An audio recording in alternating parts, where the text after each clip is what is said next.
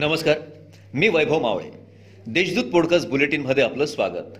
आज मंगळवार एकवीस डिसेंबर दोन हजार एकवीस. ऐकूयात जळगाव जिल्ह्याच्या ठळक घडामोडी.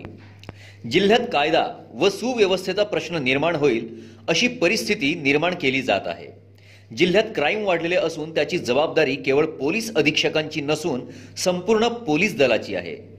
खानदेशातील हा क्राईमचा दर कमी करण्यासाठी कोणताही राजकीय पदाधिकारी हस्तक्षेप करणार नसून पोलिसांनी आपले काम प्रामाणिकपणे पार पाडावे असे प्रतिपादन गृहमंत्री दिलीप वळसे पाटील यांनी केले. कवयित्री बहिणाबाई चौधरी उत्तर महाराष्ट्र विद्यापीठाशी संलग्नित महाविद्यालय.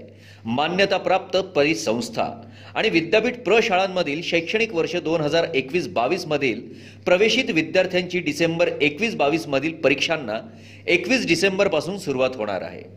या सर्व परीक्षा ऑनलाईन पद्धतीने होणार आहे. राज्यात जळगाव जिल्हा हा अंमली पदार्थांची व हत्यारांची तस्करी करणारा जिल्हा ठरत आहे. त्यामुळे या वस्तूंची तस्करी करणाऱ्यांवर कठोर कारवाईसाठी पोलीस प्रशासनाला टाइम बॉन्ड कार्यक्रम आखून देणार असून त्यानुसार त्यांच्याकडून ही तस्करी रोखण्यासाठी काम करून घेणार असल्याची माहिती गृहमंत्री दिलीप वळसे पाटील यांनी पत्रकारांशी बोलताना दिली. जिल्ह्यातील ग्रामपंचायतीतील रिक्त सदस्य पदांच्या पोटनिवडणुकांसाठी एकवीस डिसेंबर रोजी मतदान होऊन बावीस डिसेंबर रोजी मतमोजणी केली जाणार आहे. या निवडणूक कार्यक्रमाअंतर्गत जळगाव जिल्ह्यातील चौदा तालुक्यातील अठ्ठेचाळीस ग्रामपंचायतींमधील बेचाळीस रिक्त सदस्य पदांच्या पोटनिवडणुकीसाठी आज मतदान होणार आहे.